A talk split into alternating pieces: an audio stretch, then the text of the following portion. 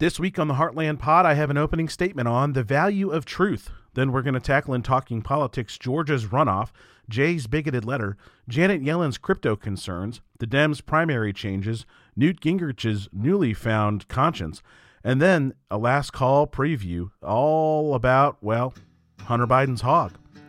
Plus, before we get to any of it, big, big news on the future of the podcast. Lots to do, so let's go.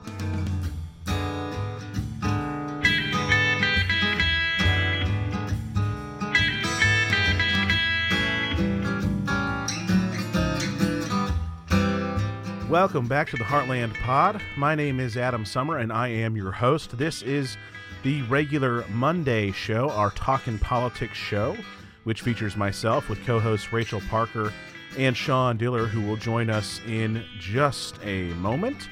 Together, we bring big topics of the week with a special focus on the heartland as we bring our middle out approach to politics and work to change the conversation with our shows five days a week, including the flyover view every Friday with a quick rundown of stories impacting the heartland from the past week with Kevin Smith, and our newest show. That's right, our new show coming January 2023.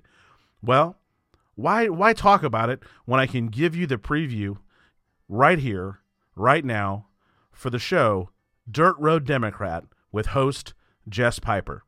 Here's a quick preview. My name is Jess Piper. I've spent over a decade in the classroom, raised a family, ran for office, and cleaned plenty of dirt off my boots on my family's farm. Now I'm joining my friends from the Heartland Pod to bring you my new show, Dirt Road Democrat. Together, we will take winding roads connecting our communities across the heartland as we build bridges and relationships after years of disrepair. Join me every other Thursday right here on the Heartland Pod feed for Dirt Road Democrat with interviews, stories, and the same fire y'all know I'll never stop bringing to the fight. Whether you're a Democrat, a Republican, or live on a pristinely paved road, I'm here for you too. So join me, and together let's rebuild the relationships in the heartland and talk truth along the way. Yeah, that's Jess Piper. We recorded that uh, this past week. Uh, met up with her in Columbia, Missouri, and we're we're working on bringing you folks a show from Jess. So uh, very excited to work with her. She, of course, uh, long, long, long time listeners know uh, that Jess Piper has a lot of history with our show. Uh, she was on uh, one of the very first episodes I ever did. Uh, was was one of the first guests I had, and uh, we've gotten to know each other better and better throughout the years. Uh, finally, got to meet each other not not too terribly long ago, and it's been fascinating to watch her, you know, ascend. you know, she she ran for office this past cycle. Of course, you know, yeah, she lost that race, and there's plenty of Republicans across Missouri who will want to you know, tout that, oh, why should we listen to her? Let me tell you why you listen to somebody like Jess Piper. You listen to her because there's a reason that a ton of folks have already decided to listen to Jess Piper because she makes a lot of sense. It's the same reason folks have come to, to, to listen to this kind of a show, which is that it's just not bullshit, right? She's real, she's telling the truth, and she does a good job of it. And I'm super excited to see uh, what she brings and uh, the folks that she talks to and, and the stuff that she's able to get into. So it's gonna be great. It's gonna be right on this feed, so you don't even have to go find a new show. Uh, down d- down the road, that'll happen. Uh, but right now, you can get it right here, and uh, it'll come to you every other Thursday starting in January. So we're working on it now. So tell your friends that the friend that you know that like they they you know like her stuff on Facebook or wherever and uh, you know you've told them about the show but hey maybe they haven't joined us yet pretty good time, I would say, to jump on board because uh, it's going to be great. And for those of you who subscribe to our Patreon, that's going to get even better because we're going to have some stuff with Jess on Patreon, and you can only get there if you're a subscriber. So you go to heartlandpod.com, you click that Patreon link, and you get signed up.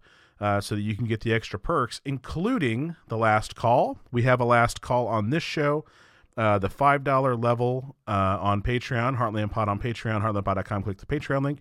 The $5 a month and up level, you get the last call, and we have one of those for you uh, today. It's out. It's already out. By the time you're listening to this, it's already out.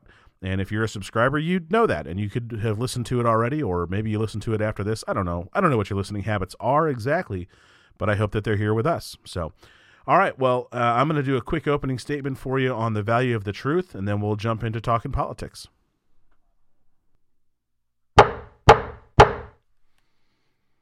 Mark Twain said, Truth is the most valuable thing we have. Let us economize it. I've been thinking about that statement, and I realized that, in a way, what Twain was saying was that letting the truth out, really speaking truth at all times, that it has a cost to it, and that many cannot afford that cost. I think he's he's probably right about that. Speaking truth is hard to do. Staying on that message is even harder to do. It's easier, it's simpler, it's more popular to deal in propaganda. It is easier to live in lies and half truths, unconcerned for the veracity of what we say. Oftentimes, the truth is uncomfortable. The lies that we use to get through our daily lives, they can be much more comfortable than reality. I know that was true for me for a very long time. I lied to myself about a lot of stuff that I've told the truth to myself about, and it has been hard to do, but the outcome is worth it. But the thing about the truth is that it really does take time. Right? The message that we hear matters. The more we are exposed and can expose others to the truth, the more that message can take root and the more it can sprout. But the truth does not grow quickly. It takes time. It takes care. And it takes others willing to stand up and repeat it over and over and over again. Lies grow like weeds. They grow quickly. They grow everywhere. They grow without care. They grow without caution. We have to continue to work on that. We have to continue to get rid of them to allow the truth to grow. And that can only happen if we continue to lift that message up. The truth is the most valuable thing we have. But if we economize it, like Twain told us to do, we could also lose it. So instead of losing it, let's use it. Let's make it grow as big as we possibly can. And now here's Talking Politics. Talking Politics. All right, welcome back for Talking Politics. This is Adam Sommer. I am here with my co hosts, Rachel Parker and Sean Diller, as usual.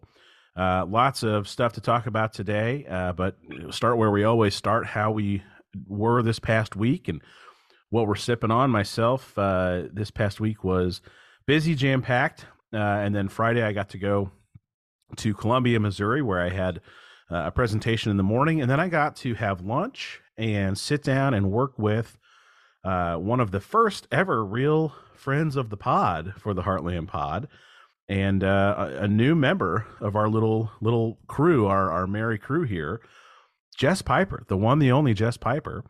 Uh, you, you may have already seen something by the time you're listening to this. If you're a morning pod listener, uh, an early early pod head, awaken awaken pod, if you will.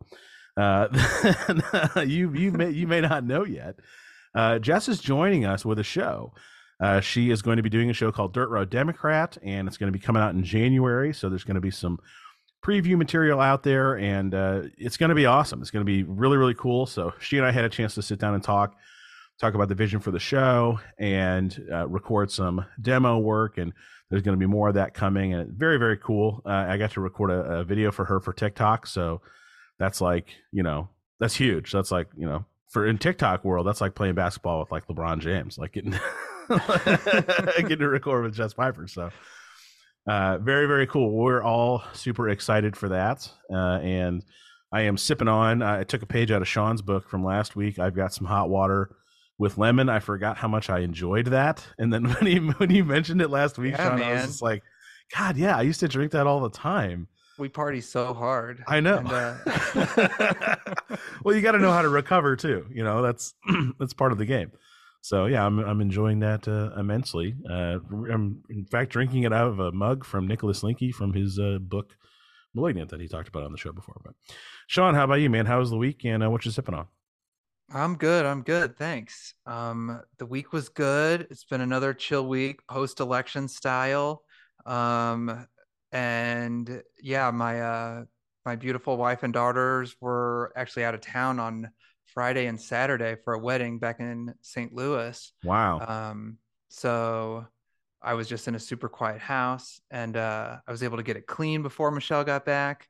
And then today I uh, did some of my famous smoked salmon with the Mm. uh, the best recipe in the world, which longtime listeners will know comes from the Department of Fish and Game from the state of Alaska.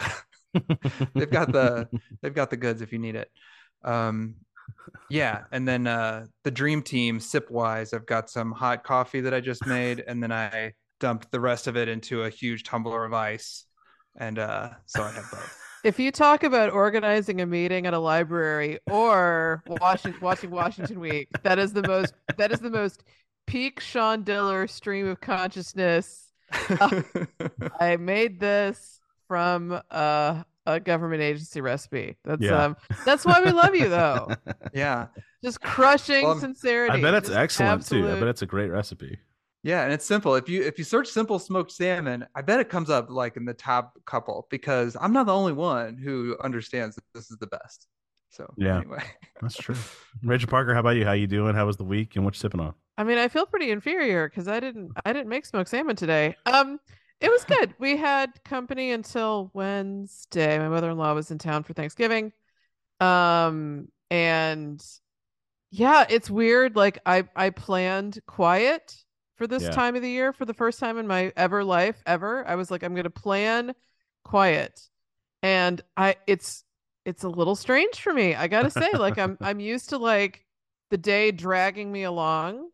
Um, and right now it isn't. And so that's a little bit bizarre. Yeah. Um, not in like in a bad way, but just more in like a okay, girl, you said you wanted some time to plan, so here you are. Um, so I I finally was kind of I kicked into gear a little bit, uh, and then today I played. I was talking to Adam a little bit before Sean jumped on. I was playing the game of today of cold or allergies. St. Louis, cold. Is it a cold? Or are you allergies? I'm leaning into allergies, and let me tell you why. Because when I eat a bunch of hord- Loratadine, like I just shovel it in my mouth, the symptoms improve. That to me is when I know I'm dealing with like some because I'm super allergic to like mold is my thing. So this time of year can it's real hit or miss. It can be Ah. really fine, or it can just be like so the the leaves. Um. Anyway, so I'm it a has little been wet and cold and then warm and then cold and then warm and then cold. Yeah. So, So- I think so. Yeah. Yesterday, all of a sudden, I was like, I'm struggling to breathe. Anyway, uh, and I am sipping on, um, this. Uh, it's basically like a chai. It's like a, uh, spice chai latte decaf. It's pretty good, with some uh warm milk and honey to soothe the throat as I Mm. chat. And I've got my handy uh green water flask that you Nice. guys will Yeah, see me sipping on. So yeah, some classics also. that's beautiful. That's beautiful. oh yeah, hey I- Adam, yeah, where'd go you ahead. go to lunch with uh, with Jess in Columbia? Well, there's only one place to go if you if you get to go to Columbia and you have one option. And The a lot of people Jimador would by the say- highway. that is a good one. that is a good one. a lot of people would say, "Oh, you got to go to Shakespeare's." You're wrong. It's 44 Stone Pub. Uh, it's over in the Peachtree Plaza. Uh, not a sponsor, but by God, would I take them as a sponsor? Uh, it's phenomenal. Uh, they they opened up like uh, it was like the year I think I started law school uh, there, and we had to make we had to implement a rule about how often we would go because it got out of hand very very quickly.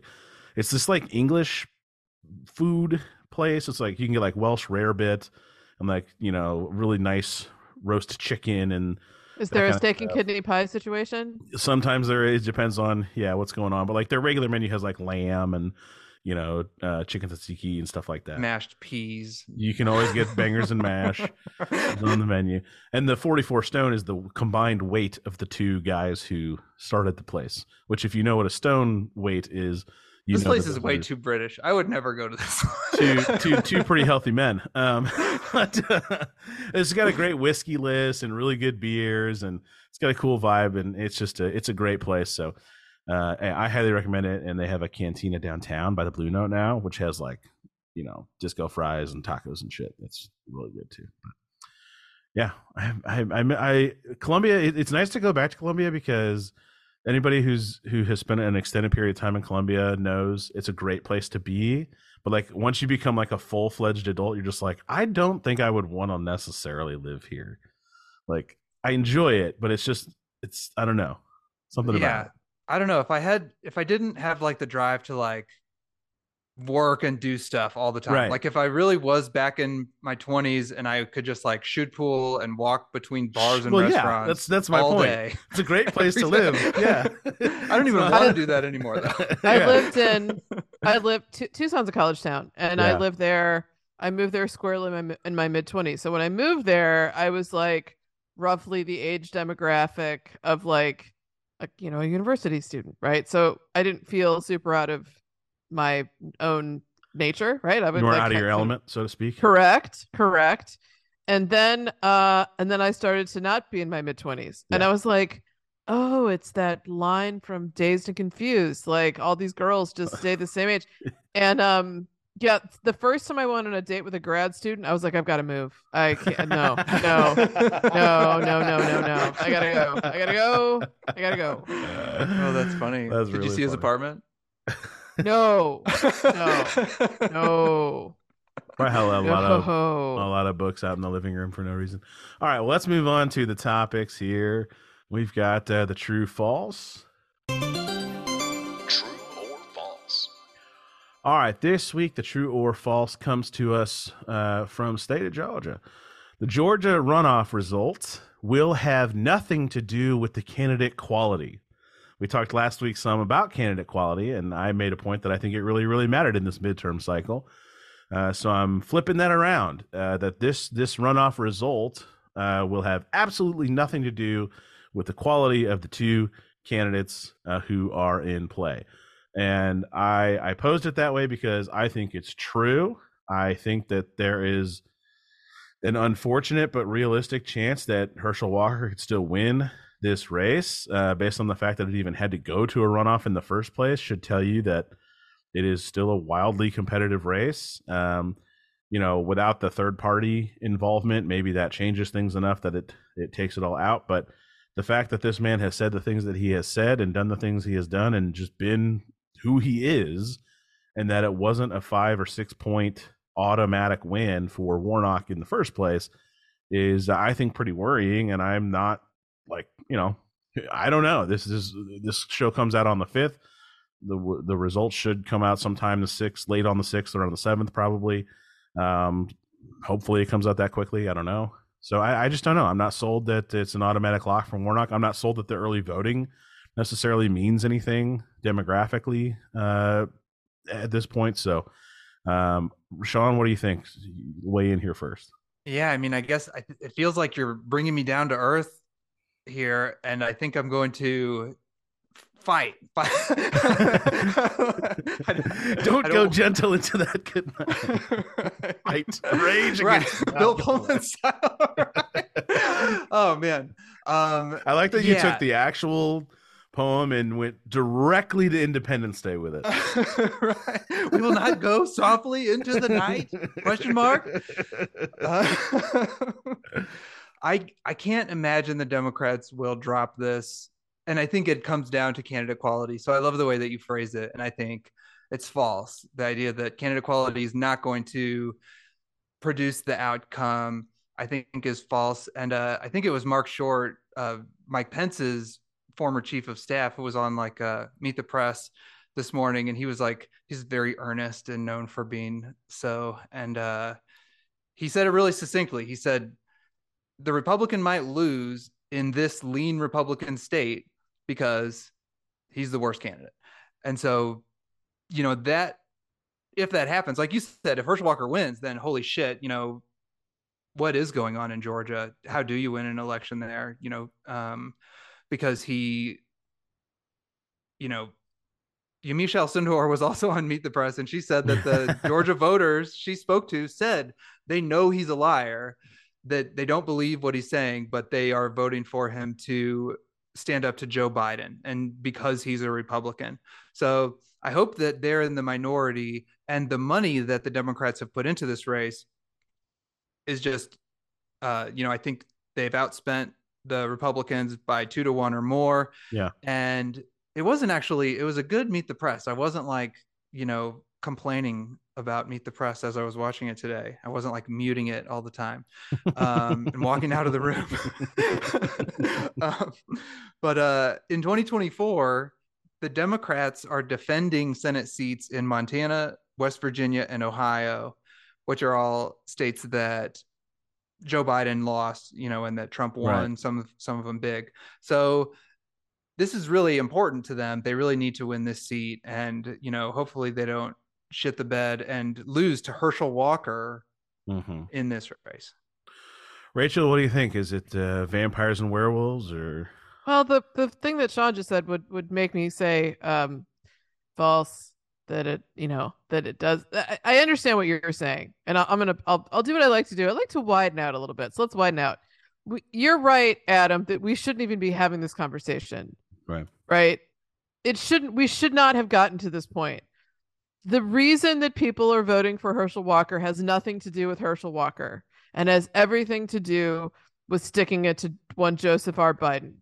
Um, so it doesn't matter. So he's a foil. So he could be anybody. I mean, I've said before, I say this all the time that there are certain situations in which, and Democrats can do this too, a Republican with a pulse can run and be a credible threat to someone who is far more serious, far more committed to the idea of service. Um, I think Warnock has proven himself to be well suited for the people of Georgia. Yeah. I think he um, is uh, clearly a tactical politician um, because here we are having this conversation about him. He wasn't favored to win in 2020. And, Right. you know, we're talking about the likelihood that he's going to remain in the Senate.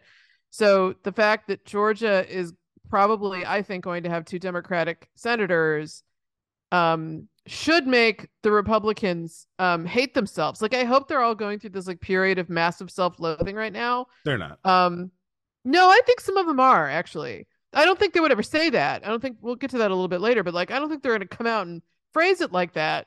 Um, but I think they are full of regret for some of the things because this should have been a slam dunk for them, right? Yeah. Yeah. They should have had two Republican senators from Georgia. Period. And End Perdue story. and That's- Loeffler were awful too when you think back. Like Loeffler Totally. had just a very inflammatory, you know, background and you know everything that she stood for and came from when it comes to being tied to um, you know, the global elites and you know people who pull the levers. but that's never um, the stopped them before Mitt Romney. Right. You know well, what no, I mean? that's what I'm saying. It's like they Yeah. lost, you know, to the premise basically. The the Georgia Republicans lost these seats because of shitty candidates too.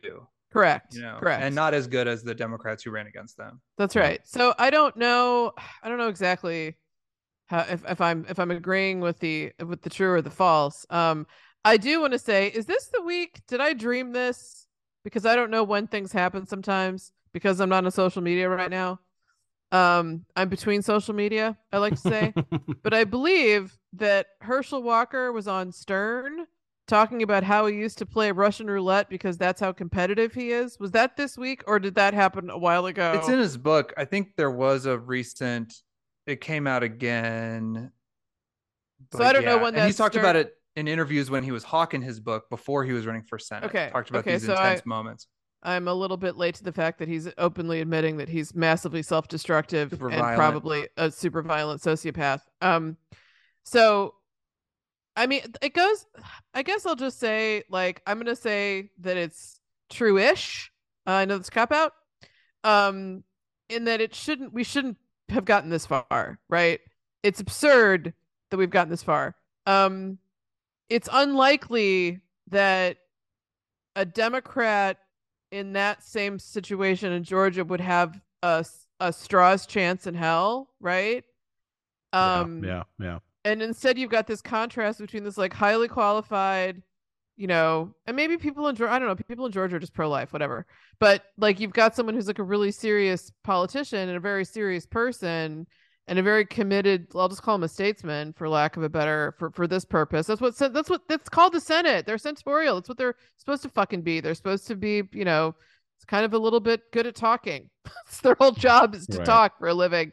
Um, and the fact that Herschel Walker is still a competitive candidate, I it, it is uh pathetic, and I do think he's going to lose. And I do think that there's I'm not going to say soul searching because the Republican Party doesn't have a soul, but I think they are going to be more furious this time than they were when they lost these two seats in 2020. Well, speaking of the soul of the Republican Party, that takes us right into the yeah no. Yeah. Yeah. Jay Ashcroft and friend of the pod, George Hawley, not really, but you know what I mean. Uh, they are they're making a record, and and I like that they're making a record. I appreciate when they make a record, makes life a little bit easier. So George, It's actually George Harley. yeah, thanks, thank you, Zach. Um, he voted against the Respect for Marriage Act, which which passed, but uh, now he's on the record as being against interracial marriage and same-sex marriage uh, in a in a real way. And Jay Ashcroft, uh, Missouri 2024 governor hopeful, wrote an adorable letter. It is adorable. It is. It really is. Uh, we are going to talk about this, the, the, the scrawling Yes. on it like a baby, right? Right. Oh, Okay. yes. And I highlighted it too. All the unsupported assertions and like Sean's got the letter printed out Oh, in highlight. Sean's uh, such- embellishments. yeah. Well, should go Fucking off, King. Chode. This Go guy off, a yeah. chode. I'm not going to stop you. Go ahead. Do what So you need let to me do, say Sean. the yeah no, and then I want to turn over to. So the actual yeah no, what I wrote is Jay Ashcroft and Josh Hawley make a record of being a bigot, and I appreciate that they did that. So Sean, go off and, and tell us about Jay Ashcroft's letter to. So for those who don't know, Jay Ashcroft sent a letter to Roy Blunt to tell Roy Blunt to vote no on the Respect for Marriage Act, and he hand wrote a nice little note on there that says, "Please, I urge you to stand strong for Missouri." But we need for the vis- for people that don't know the visual. He hand wrote hand wrote. hand wrote, which just looks like it's probably digitally written on a tablet, Yeah. on a letter. So he there is a print. There is a letter that he wrote allegedly. I don't think he did. Someone did. Someone wrote it. And then I think the only so he, there's a letter that says here's all the stupid ass reasons that you shouldn't uh entitle here's- anyone to be married if they're Yes. adults. Um but he also scrawled on it like a like a baby like a little kid was like and i also love that like it doesn't make it's like an autograph section of the letter Yeah. um, Sean, t- take us through the letter and and why these assertions are just insane. Right. So sorry, these kids are running around. I don't know if you hear the stomping. no. Um, okay. um, so the context of this is that in this world where the Supreme Court is not afraid to, you know, just really change daily life and the rights of all Americans Yeah. without thinking about it, just because they think that that's what they're empowered to do, that you know there are a million people who are in same-sex marriages in this country or more and so the federal government the house and the senate put together the respect for marriage act and it's going to become law you know Mhm. um it it sets a federal standard that same-sex marriages are valid and the other main component of it is that religious institutions that don't want to perform same-sex marriages can't be retaliated against. And that's Right. why 12 Republican senators, Susan Collins, Rob Portman of Ohio, Thom Tillis of North Carolina, that Lisa Murkowski, uh, Joni Ernst. right, Lisa Murkowski, both, yeah, Dan Sullivan of Alaska, Mitt Romney, conservative. if people don't know that he's known as being conservative. Uh, Cynthia Lummis of Wyoming, Todd Young of Indiana. yeah, Todd Young of Indiana. That's that one was the one that caught my that one and Joni Right. Ernst. And here's and so and they all release statements too you know it's like so um blunt's statement was was decent but like um you know this guy jay ashcroft is acting like this is undermining the family. That's one of the assertions he makes. It undermines the family completely disregarding that there are hundreds of thousands of same-sex couples that are married in families. They have Right. kids. And you know these are families and so that's why the conservative todd young of indiana said in an op-ed in the indy star that the bill will bring the united states government closer to treating everyone with dignity and respect than we ever have in our history adding that he would not have supported the bill if it endangered religi- religious freedoms which it doesn't. So yeah i mean he he has four little you know complaints. He says that this shouldn't be law because of federalism as if like saying it's the province of the states which because it's legal in so many other states the idea that your marriage from iowa wouldn't be valid in missouri because people like jay ashcroft think marriage is between a man and a woman it's so stupid. Like that's not what federalism is about at all. No. So he says it's about federalism. The other boogeyman he brings up is that it'll embolden the weaponized Department of Justice. Um, That's the other. That's leg two of the stool. Um, I'm not going to spend any time on that. It doesn't even make Um, sense.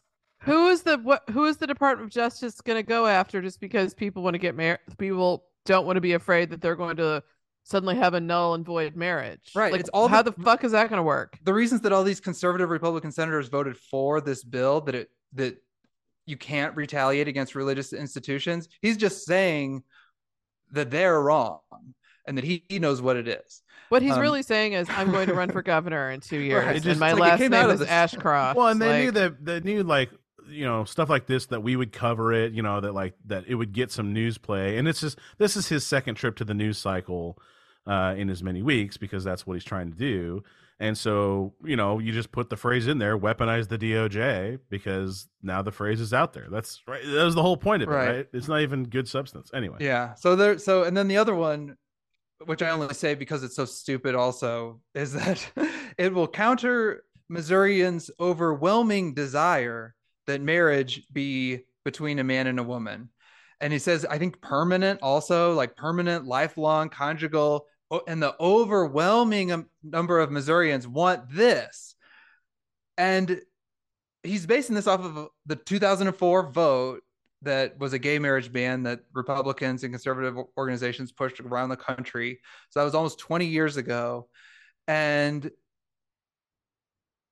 you know, so he's just full of shit. Also, it's the same federalism argument again. He's just saying we don't want this. So that's Right. why you can't do it. So anyway, this guy's full of shit, especially because the idea that it's going to undermine the family. It's like, no, your position of hate towards people who are different and trying to tear their families apart and make things unsafe for them, that's what undermines the family, jackass.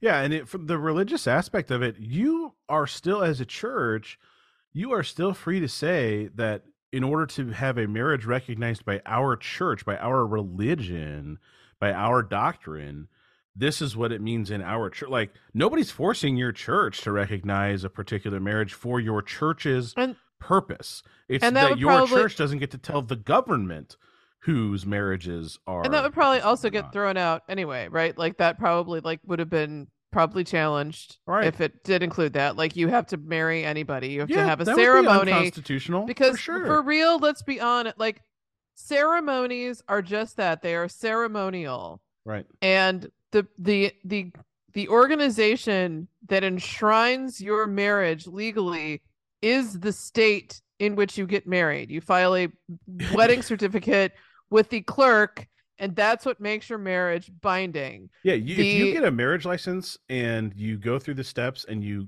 get married and you file the correct paperwork with the state of Missouri, and a month later you want to end that marriage, you have to get an actual divorce with the state of Missouri through the court process. If you go to your church and have a ceremony and do nothing else, a month later just- you can yeah. walk away and there's nothing there. If over a span of years you buy real estate together and do other thing like file joint taxes as married and do th- like over years you can create an equitable marriage that your ceremonial marriage is evidence showing your intent to be married to this person but in and of itself a ceremony does not make you married And the whole point, by the way, let's like reiterate why this is important, right? We're supposed to live in a in an equal and just society, and we're not supposed one type of person is supposed to have rights than another type of person. And so the whole battle over same-sex marriage, which was certainly um it was something a lot of my friends really got involved in because there were international gay couples. Right. And that's where a lot of this started. A lot of this started is because like people wanted to adopt children together and they couldn't. Um uh people were getting hosed in disillusionment of relationship situations Yeah, where these you lived with somebody- bedside scenes and these end of life. Yeah, terrible shit. Terrible shit. So it was really a battle. I mean, I, you know, there, I could go on and on about how my friends that were a bit conservative or be, my very liberal gay friends became very conservative when it came to marriage. All of a sudden, they're like, "We never fought these rights so that we could assimilate." And I was like, "Well, you're t- tw 15 years older than people who didn't ever grow up with homophobia, so they just want to be able to get married. So shut the fuck up." So the world has caught up. Um, uh, yeah, no, I don't have anything else to say. Sean Right, said it all. both- He did it. Both senators from North Carolina, who are both Republicans, both Yeah. voted for it. Same Right. with Alaska. Oh, Grant! I didn't know Grant Jacob. voted for it. That's what I missed. No, Uh, yeah, North Carolina, North Carolina. Richard Burr. Yeah, oh, excuse me. Yeah, sorry. Yeah, Burr and Tillis, other Carolina. Uh, no, Lindsey Graham was like, "Hey, marriage, I hate that." Um, all right, let's move on. Our third. Not even married like I am. you don't fucking say. All right, we got to bring this little ditty back. Uh, really uh, happy we did. By the way, week. This is- really happy. It's, it's a quick one, but boy, oh boy, was it a good one. Uh, Rachel brought it to us, so I'm going to introduce it and turn it over. Janet Yellen, Treasury Secretary, thinks that we we might need to regulate cryptocurrency. I mean, it's just the best. Yeah, you don't fucking say. It just is. Like, do we? Is it By the, the string of bankruptcies? Is the, the it- massive is black hole like collapse occurring? Is this not good for investors? Let me. Hmm. So, first of all, the laws in place right now can are are are definitely strong enough to penalize F- like you know we talked about this a bit a couple weeks ago um are strong enough to penalize the things that FTX did and did not do correctly right like those things are are are blatant law like they're they're breaking blatant existing laws right, like the, the criminal it- stuff is there. it's there like that you can't just take customer funds and invest it whatever you want it's called it's called fraud and uh, Super illegal, super illegal. duty. Yeah, yeah all of it's illegal wire fraud all of it but what it doesn't do is protect the consumer in case of a bank run so Right. there's this thing called FDIC insurance which means that you're insured up to a certain amount of money with every single financial institution um so if there is uh say a huge financial collapse you can still get your money right it might take a couple days but your money doesn't go to zero um right. so a, a- a nice little thing we we invented after the Great Depression. Yes, yes, the FDIC. Uh, and again, I'll say this as much as I feel like it because it's my podcast. But like, I have worked in the gold industry, so I have spent plenty of time talking to people about like real money and how taxes theft and how the Federal Reserve is a Ponzi scheme and blah blah. I've heard it all. You can't like no crypto bro can surprise me or crypto gal, crypto gals too. They're out there, yeah. Um, but I think they're all just crypto bros, but I don't think that's Yeah, a, I don't think that's a gendered term. I think crypto bros. yeah, is just a I, I know what you're saying. It's like saying dude. Dude is a Yeah. gender-free term as Yeah. far as like, everybody's dude. Um, so you know the there's the old adage that I love saying now that they said that that they being uh all the smarty pants types. Yeah, the Illuminati. the Illuminati on Real Time with Bill Maher. Um, uh, that you know that there was this. It was probably like ten-ish years ago when everybody was starting to realize that like dangerously false information was spreading like wildfire on social media, and everybody's like, "What are we gonna do about it?" Everybody's like, "Uh." And the response to the "uh" was credible journalists saying, "If you don't regulate yourselves, they're gonna do it for you, and they're gonna do it really in ways that you're not gonna like." right. So to Sam Bankman Fried's credit, if you want to call it that, he was in the process of lobbying uh, lawmakers um, for what he was calling like soft regulation. I'm not sure what that looked like. Uh, It's not going to happen now. Is the point? Like he fucked, they fucked up so royally that there Right. is no, there's not going to be any soft regulation. There's just going to be criminal statutes that get wrapped up into your inability to run what is essentially an offshore fucking bank, and and people are probably going to have to sign like much stiffer agreements and things like that that say like you understand that by doing this you're taking a, man- a massive financial risk and Right. this asset so um we'll see what really comes out of it but i just thought that was so that I just thought that was hilarious that she was Yeah. like so i'm thinking if you watch her her little uh her little quote is like i really think this is something we are going to have to take a look at now like oh okay 16 billion in a day that's what got your attention just gone overnight Just the boop, giant like- sound of Yeah, in the yeah. Bahamas. That's what Yeah. caught your Yeah. caught your eye, did it?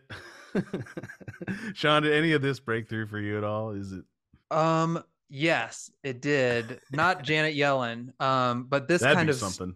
Right. if Um, Janet Yellen breaks through, we've got a problem. Right. um, Yeah, no, not even during Thanksgiving week. I don't think I that's like the slowest news week in the world. Um, but there was a story about tech layoffs, and hmm I think 140,000 employees in the tech sector or so have been laid off this year. And, And that's so, just going to keep on tick, tick, tick, tick, tick, tick, tick, tick, tick. right. Yeah, like 11,000 people at at Facebook, you know, all the Twitter people. It's happened at a lot of different places. Um, and so the News Hour did this really great, you know, little piece with a few folks from the industry and a few economics people, and you know, kind of what does this mean for the bigger economy? Does you know, is this something to panic over? And um, and some of the some of the Silicon Valley smarty pants types, are really smart, um, you know, who have been around and saw the dot com bust and, you know, kind of really have seen, you know, are placing this FTX thing and the, um, you know, what's happening in social media simultaneously kind of in context.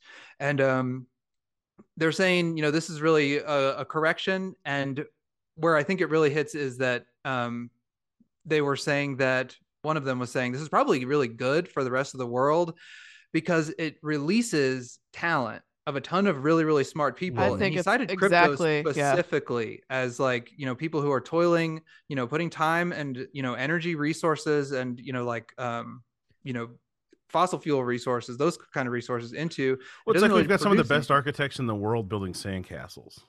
anything. Yeah, and just think Right. about like And they're building ahead, them like Sean. on the wet part of the sand.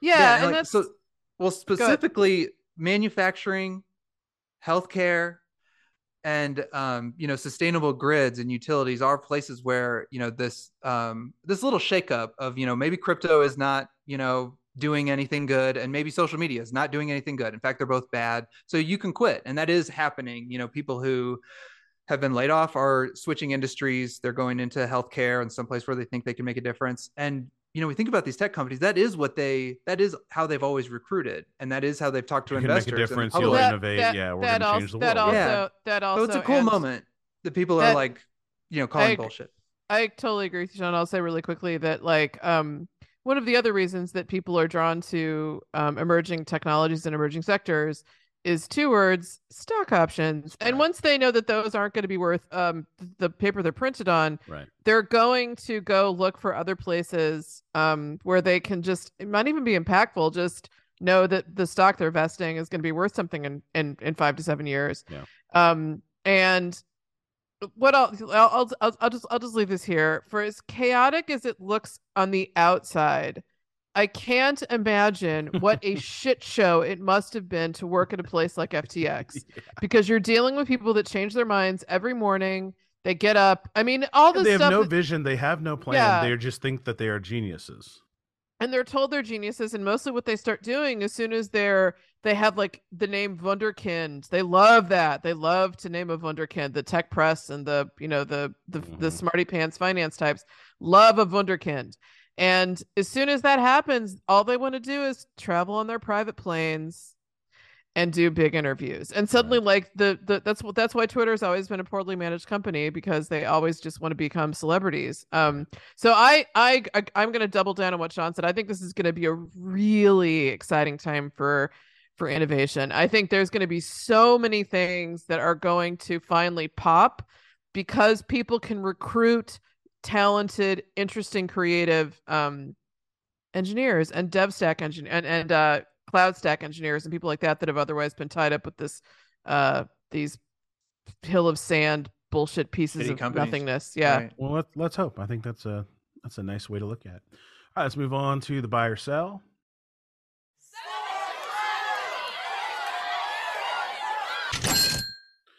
Okay, uh, this buy or sell. Here's the phrase that I wrote down. Sorry. Uh, changes to the Democratic primary schedule are a good thing. Buy or sell. Uh, these changes are coming, uh, and looks like South Carolina is going to lead things off. Uh, I don't know if there's a, a an actual final, final, final. Was it was it the South Carolina and then the Nevada, Michigan? Right. Yeah, what I wrote down, and I don't know if it is final yet. Um, Yeah, no. Friday it was moving forward. right, right. Yeah, it's South Carolina, Nevada, um, New Hampshire, or no, New Michigan and Georgia. I don't know if I can't remember if New Hampshire's in it or not. Yeah, think maybe they Nevada. Nevada, and go. New Hampshire, and then Georgia, and then Michigan. Right. Yeah. South Carolina, New Hampshire, Nevada, Michigan. I think it's a great mix myself, but that's I, I'm just going to buy it. I buy it. I think it's a great thing. I've been saying this for many years uh, that the Iowa thing doesn't make any sense to me. I love Iowa. I love Des Moines. I think it's a great place. A lot of good things about Iowa that I love. Many people are saying Iowa's wonderful, but uh, as far as leading things off, I think it makes absolutely no sense.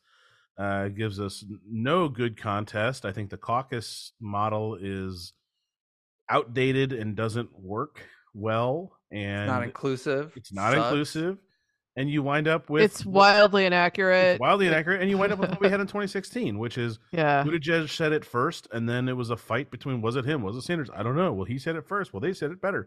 Like we need to know. Like we need to know. This is the result. This is the outcome. This is the number of delegates. This is what you know. Here, here's how we and, and we can lop people off, and it just it just makes it, a, I think, a more useful measuring stick. Rachel, what do you think? I buy it. I've been I'm I'm with you where every 4 years people forget how the fucking primaries work and then people like us are like, okay, so primaries are not a part of Right. constitutional anything. They're just how parties do things. They can change them whenever the hell they want.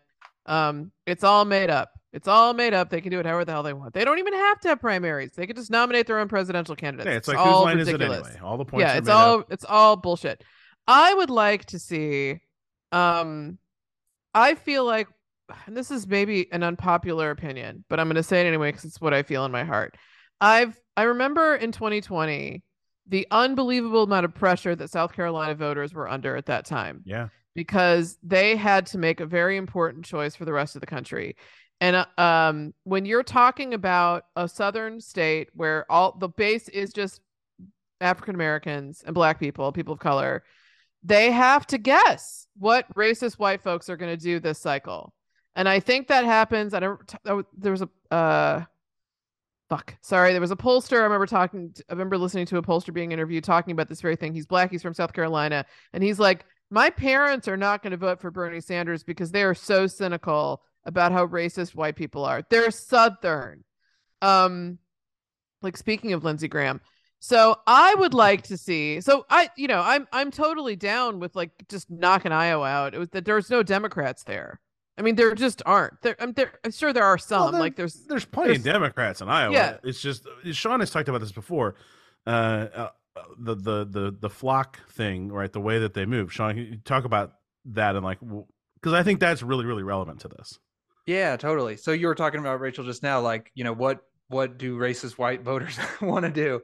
So we can think of that as a part of the Democratic primary electorate, and maybe not racist white voters, um, for the example, but you know when a state or a jurisdiction is really homogenous, like Iowa is ninety one or ninety two percent white, then when one candidate like Pete Buttigieg starts to gain uh, you know, extra traction among white voters, the the swing is uh, like embellished basically for the purpose of this. And Totally. so Right. he's not really improving his overall viability or support or coalition. He's really just kind of benefiting from a place that really looks like his supporters. Um, and so having more diverse states gets rid of that. You have to have a more a broader coalition to win. Yeah. I would so yeah. I but I would like to see um I I liked that Nevada's pushed up a little bit early because I think the Nevada primary is always really interesting and really important. It's, I feel like Nevada's where a lot of sifting happens. Um, but I would like to see Colorado or Arizona shoved up in that mix a little bit earlier as well. Yeah, once I saw the Um, list, I was like, oh come on, Colorado should Yeah. be in that. Yeah, because Colorado I love Speaking of- Colorado in the list. I, I when I was Yeah. seeing that originally, and the Colorado was in the top five, I was like, yes, it absolutely should be there. Yeah. Right. So I don't know if it's in the final list or not. Um, I hope it is because it should be. Uh, that the the the makeup of voters in Colorado is the new Democratic Party. Yes, You've got white educated people in the Denver area. You've got tons of Latinos um, throughout the state. Um, you've, you've got, got, rural lots of Dems. Rural Dems up the up the up the up the up the everything. Really successful state party apparatus. Um, clearly, like Sean, you guys know what you're doing out there. Um, a lot of really interesting success stories too around the state, not just from the respect that there's two Democratic, you know, senators and a governor, but the actual policies that are getting pushed through in Colorado are really exemplary of what you would think that Democrat, the Democratic base would want. Um, so I'd like to see that personally. Um, I get why California's not shoved up there, but I always think like, why don't we just start with Super Tuesday? That's always my question. Like, why don't we just start with like one day, 22 states, knock it out? I don't know. I, I think That's- the answer to that is actually pretty simple, which is that super by the time you get to Super Tuesday, you have a limited candidates without money, and that just because a candidate doesn't have money to start doesn't make them not a viable candidate to win the race. And I think Barack Obama in 2008 is a really good example of a candidate who ultimately wound up with plenty of money, plenty of infrastructure, you know, this massive thing that they built along the way.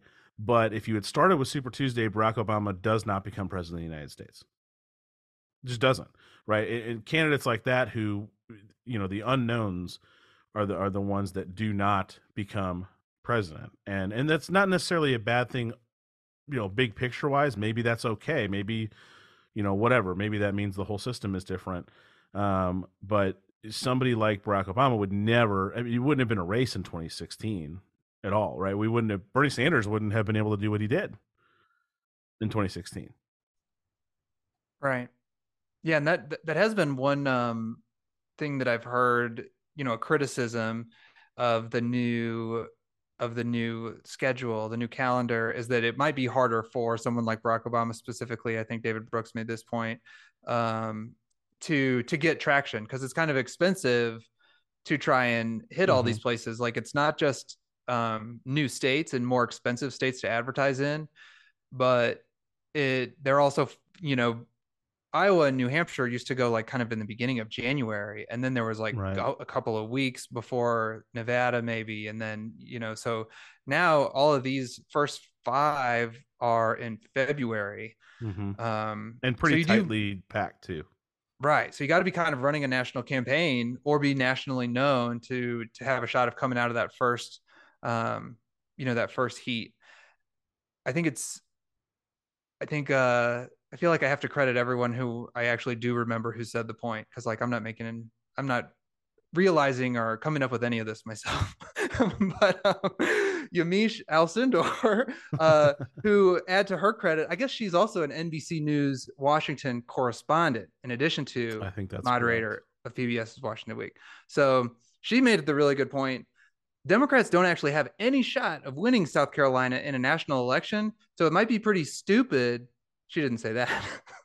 uh, they might end up rethinking well, that's spending all that money in South Carolina. Well, that's that's and that's my point. My point is go where the base is. Don't let people who are like, I don't know. I don't know what you guys want. Like, look at we like we don't have we have no idea. We don't Well, know like- what the rest of the country wants from us. Like, we don't Jaime know what we're who's the head of the DNC right now, I think, and you know, Biden obviously wants South Carolina, um, and that would benefit him. But just the fact that you know, hearing his name reminds me of the insane amount of money he raised to try and beat Lindsey Graham, and he did not get close. at all. I mean, that's that's why I think you go Nevada, Colorado. I mean, if you want to start in the West or something, fine. Um, I, but I think like you, I would start the primary in a state where you know a Democrat's going to carry it. Why not? I just that's what that's always my question. Like, just do that. Just start in a place where you know the bases. Because you're- then you're having a real conversation. You're spending money for a really good fucking reason, right? Like you're gonna have to come back again and win these same people over. No, John, you're totally right. Final word You're on making me realize um, Colorado's not in it because there's probably too many progressives. Oh, that's a good point. That's actually a Yeah. really good point. That's why we didn't make the cut. Well then, well then, okay, well then Arizona because Arizona is not Colorado yet. Right. Arizona is still very much a swing state. Um, Michigan, I think, is a really smart idea to move it up. Um, Yeah, I love Yeah. love Michigan. Love Michigan. Well, let's move on uh, to the big one. And now, the big one. All right, the big one. Newt. Newt Gingrich is back in the news cycle, right where we like to see him. terrified. Uh, Newt Gingrich uh, warning. This is the headline in the Guardian. Newt Gingrich warns Republicans that Joe Biden is winning the fight. Um, lots of headlines like this going around. Uh, the, this is from the Hill. Newt Gingrich, uh, GOP must learn to quit underestimating Biden. I like that one. Uh, this one's from Fox News. Newt Gingrich issues wake up call to Republicans quit underestimating President Biden. So you can see the theme; it's there. Uh, basically, the gist: Newt Gingrich is pointing out the thing that uh, everybody living in um, reality knows, which is that Joe Biden has done most of the things he said he was going to do. Uh, that the Democrats had a pretty damn successful legislative period over the last two years, and that honestly, accepting the uh, what just happened with the rail strike and the sick leave for rail workers, if you take that one thing out of it, he's been progressive. There have been sweeping legislative victories, uh, huge packages of legislation that you know some people have been like, "Oh, who does he think he is, FDR?" Well, uh, there's some legislation that's been passed that is only comparable to what happened under FDR in the New Deal. Um, it wasn't packaged that way. It wasn't sold that way. We don't have the fireside chats. But yeah, in a lot of ways, that's kind of what the last two years was during COVID. During COVID, yeah. During COVID, when when the party that Newt Gingrich uh, is still a member of was doing everything they could to combat uh, science. They fought science. Woke mask wearing uh, trans yeah. teachers. Right, right. Just try- attack public education, um, and like treated the pandemic like it was uh, a, a, like an, a, a political opponent. Yeah. It was uh, like that's what they spent their time doing. That's a good mostly. way to put it. I hadn't thought of it in those words, like a political opponent. That's exactly how. Yes, precisely correct woke um, COVID. Like it, it was uh, exactly like that. COVID, COVID, forgiving all these student loans.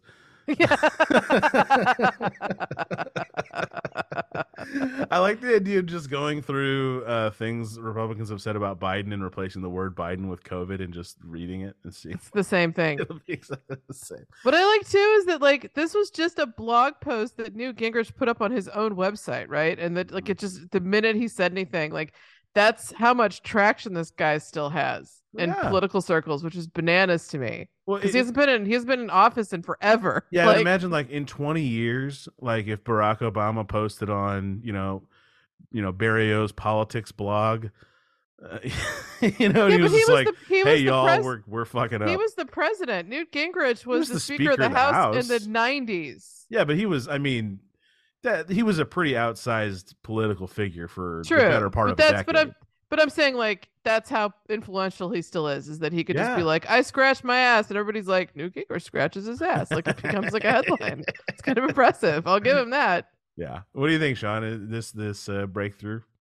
Uh, I mean, definitely not for Michelle and regular right. people. I think, um, but I definitely caught this. Yeah, it was um it did hit everywhere you know every every news thing that i look at you know dutifully kind of mentioned that gingrich said this and and he was right i mean i think that's probably why you know it got repeated so much is that it really resonated he makes this comparison of biden to reagan and eisenhower other presidents who are in kind of advanced age and uh and how they play it and um, he says Reagan and Eisenhower preferred to be underestimated and wanted people to think of them as pleasant but not dangerous. Right. And Biden achieved something similar. well, what was the the Phil Hartman Reagan impersonation right on SNL? Oh, it's the best. That right? is the best. Where he's we like, just we just watched that like two months ago. It's brilliant. Where like the people come it's in the room and he's like, "Yeah, yeah, Timmy, oh, it's, it's wonderful, wonderful," and then they leave the room. He's like, "All right, where were we?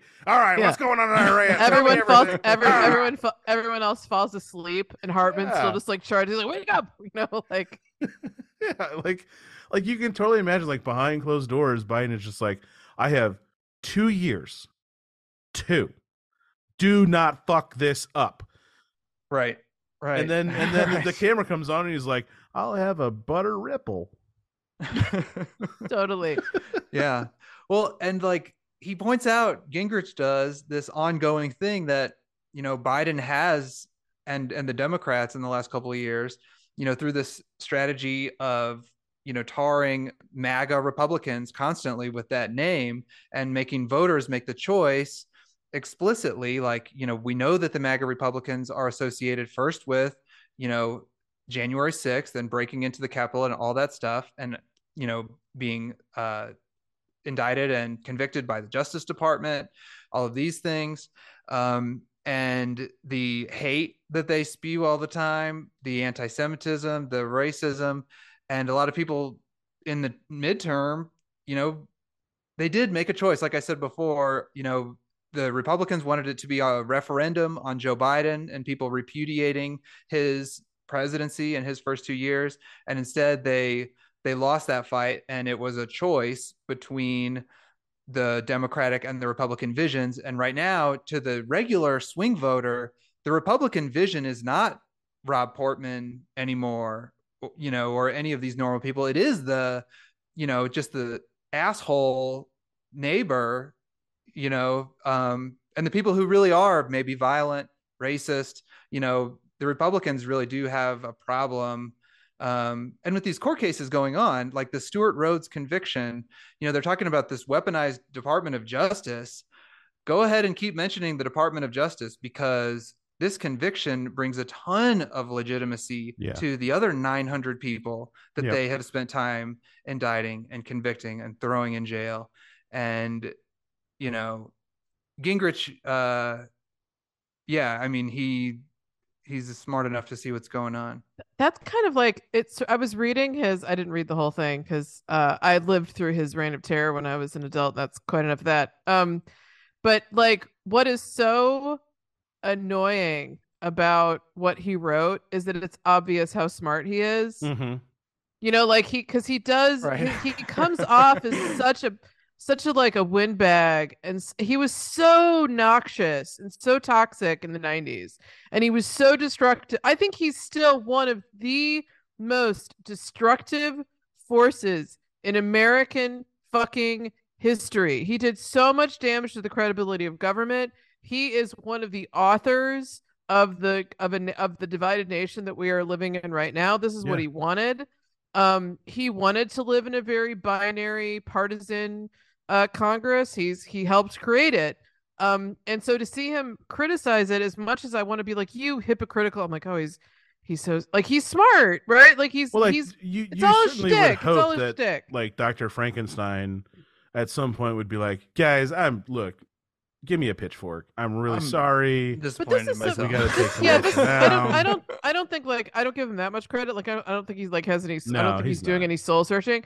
But no, this he's is a trying guy to help that his like, party here. He's this he's is- certainly this is a guy- searching. what is what is what is kind of mind-boggling about his sort of like reflectiveness where he's like listen you guys don't you gotta don't sleep on joe biden is that this is somebody who couldn't have been in donald trump's corner more if he tried Right. he worked Right. newt gingrich worked his ass off to try to get donald trump elected the first time and to keep him in office the second time um i i don't know that i did did I wouldn't be surprised if Newt Gingrich deployed the term RINO. I don't know that he did. I, I I wouldn't be surprised if he did because like he won't I mean, what is I feel like he probably uses his own words. You know, right? like doesn't- what is I what thi- I is don't think he says MAGA if, RINO. if not what is MAGA if not the new right? I mean, like to me, there's just this th- th- th- they're they're all cut from the same cloth. Um, but what I love, can I just say what I love? Can I say Yeah, what I love again? Okay, so I keep going back to my refrain of the trifurcation of the Republican Party, and how I assumed because I I I've been I I've I read stuff and people are just human beings all the time forever, and they will be in well into the future also that the that Trump was the bomb that went off in the party. He was the figure that forestalled the crumbling of the Republicans in 2016. This is what should have happened. You know, they should have fallen apart then. He gave them, he put them back. They were on life support. He uh, reinvigorated the party through means that were toxic and uh, awful. Um, and so the the reckoning they're having now is is a bit is a bit late, but it was coming, and because he's right, they don't have anything. It's ironic as hell to hear Newt Gingrich say this. They're not saying anything anymore. They're not saying we are going to do this. They have become a party that is purely defined by obstruction, and now they are obstructing each other. Yeah. Yeah. So Well, I don't. Oh, go ahead. Oh, just, uh, someone else that I listened to said this today. He went, you know, the Republican Party post 2020 has gone from being a party of white grievance and economic populism to just pure white grievance only. Right, right, right. Yeah, he, he I think this phrase that's in the Guardian article, this was the one that caught me the hardest. Or Gingrich said, We dislike Biden so much, we pettily focus on his speaking difficulties, sometimes strange behavior, clear lapses of memory, and other personal flaws.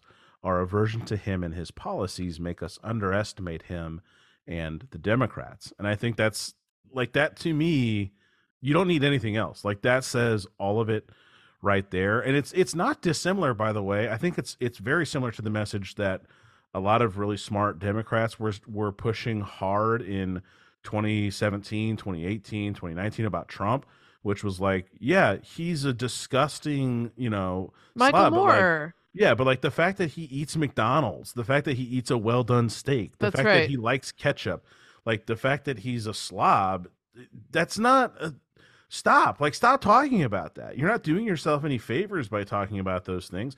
You know who likes well done steaks and ketchup? Like a lot of people. A lot of Yeah. people do. It's fine. It's fine. Do I? No.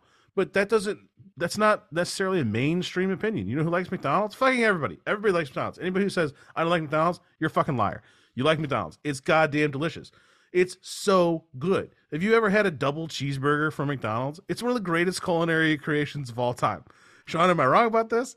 No, I was just thinking about a sausage biscuit. Oh God, Fireworks. you kidding me? Unbelievable. That's why you can't have it. Yeah, because it's it's too good. You're right. Like it is too good. Every time I have a McDonald's breakfast sandwich, I'm just like, oh my god! like every bite. Their coffee wasn't so shitty. I would be here all the time. So bad.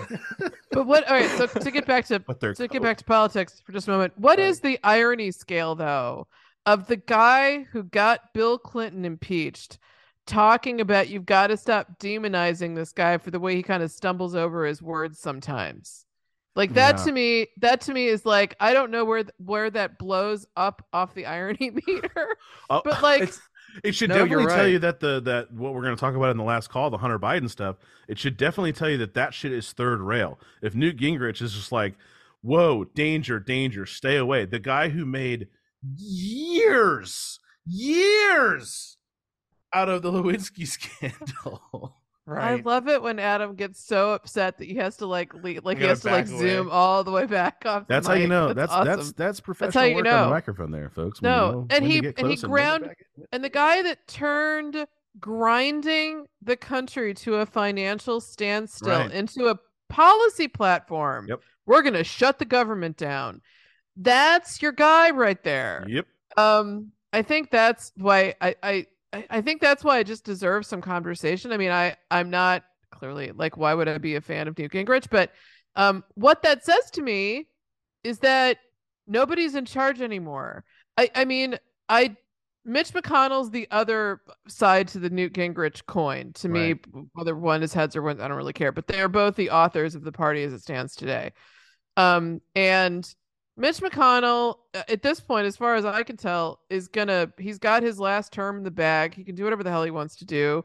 He may accept that he may never be my majority leader again, right? Like that. Those those days may be behind him.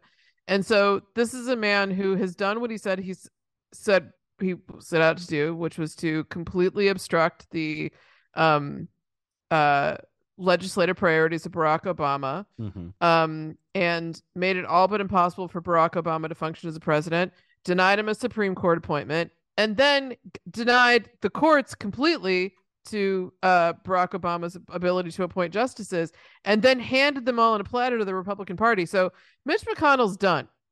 Like I, Yeah. I feel like his I feel like any days ahead of him as majority leader, should they ever exist again, I don't know that they will. Um, seems Well, unlikely. and he's got the right to say to anybody who's like, Mitch, can't you blah blah blah? Like, Mitch McConnell oh no, definitely has gonna.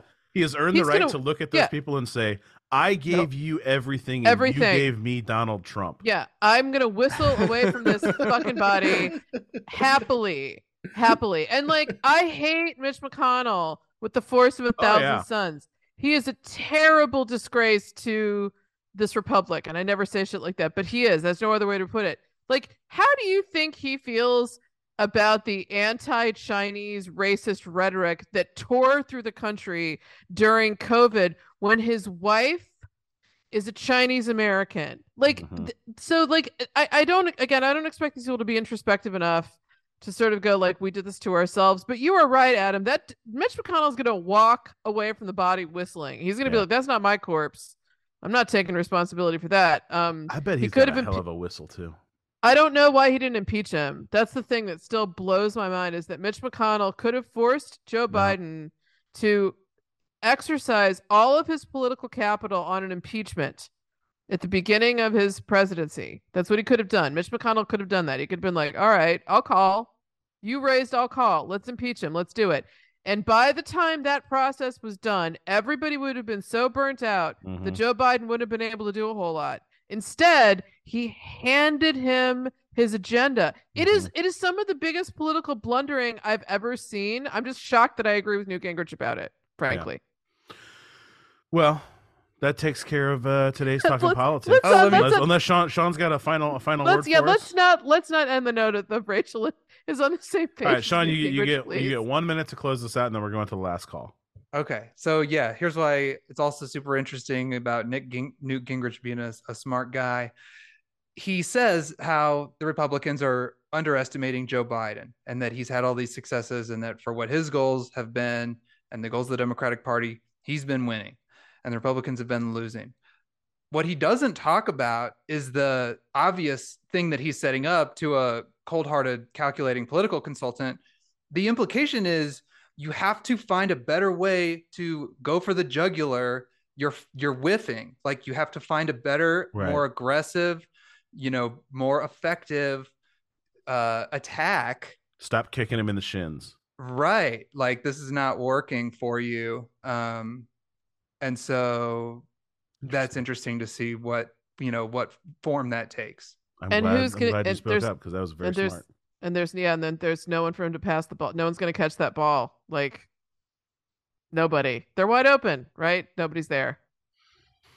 Yeah, because they say you mean like Hunter Biden, which is why Right, no, he's like, about- that's what i'm He's like, talking no. about as like the shitty strategy yeah, not that at all, not that at all. No, we're gonna we're gonna shift gears. We're gonna talk about that in the last call, which I have titled. Uh, for those of you who are not subscribers, you want the last call. You can get that by going to heartlandpod.com, clicking on the Patreon link, or just going to Patreon and searching for the Heartland Pod. Uh, and you can subscribe on our Patreon at five bucks a month. You get the last call, amongst other things, but that's how you get to that episode. Uh, and the title of this last call is Hunter Biden's Hog. So it's a little different than the regular part of the show. Uh, that's why it's a subscribers only uh, thing. So you'll get a tiny little preview. You'll hear a, a song and then a tiny little preview of it, and it'll fade out. And if you want the whole thing, heartlandpod.com, click the Patreon link, sign up five bucks a month, or go to Patreon, search Heartland Pod, sign up five bucks a month, and Patreon to get the last call. All right, let's shift gears to that right now.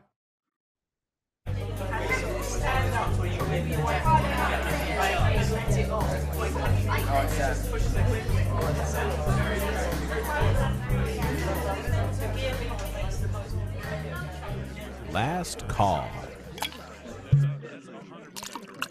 All right, we are here for the last call, and this one is titled "Hunter Biden's Hog," uh, as teased.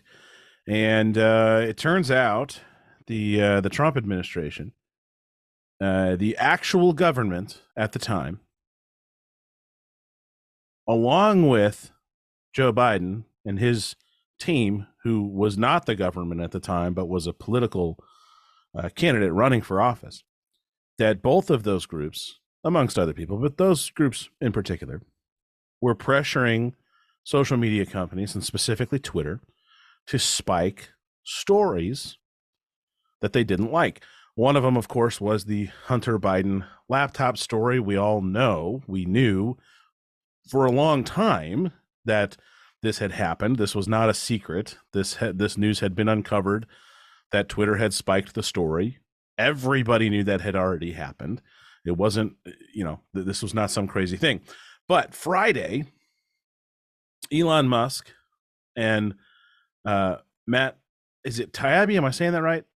Taibbi. Taibbi, Matt Taibbi, uh, got together and published a bunch of internal stuff from Twitter, basically showing how it how it went down. So what they did was they gave us the details of a thing we already knew happened, but then give us some background details and sold it like they were, you know, basically going to be exposing this massive, incredible thing that didn't get exposed at all. The only thing it did was it showed us, without a shadow of a doubt, that members of the sitting government were trying to do the exact same thing um, and succeeding in doing the exact same thing.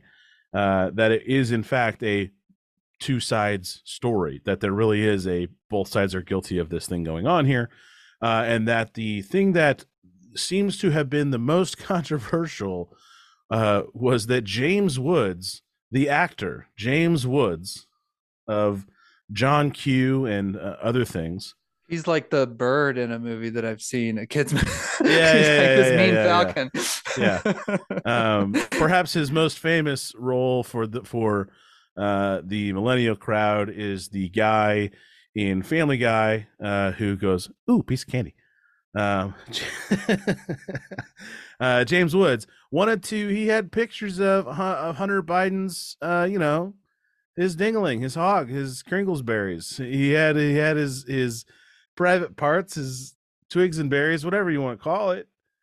He had pictures, and he wanted to put those pictures on Twitter, and they wouldn't let him put up pictures of Hunter Biden's hog, and so he's really mad about that. James Woods wanted to post the pics on Yeah. Twitter, Yeah. and was he stopped uh, preemptively?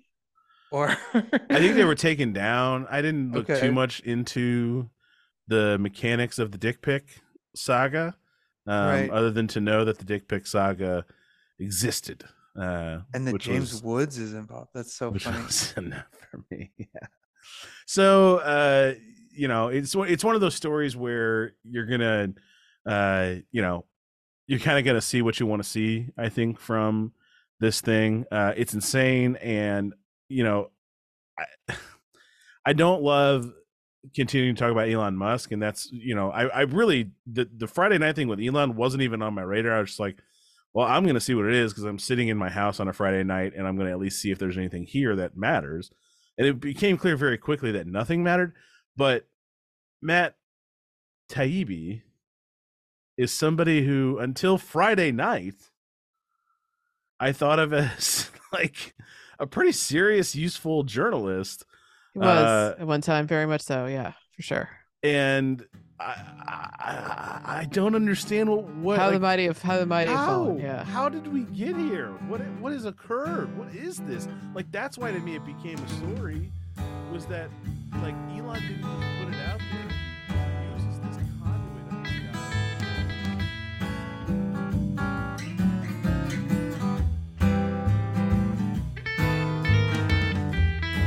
The Heartland Pod is a production of Midmap Media, LLC. Follow us on Twitter with at the Heartland Pod.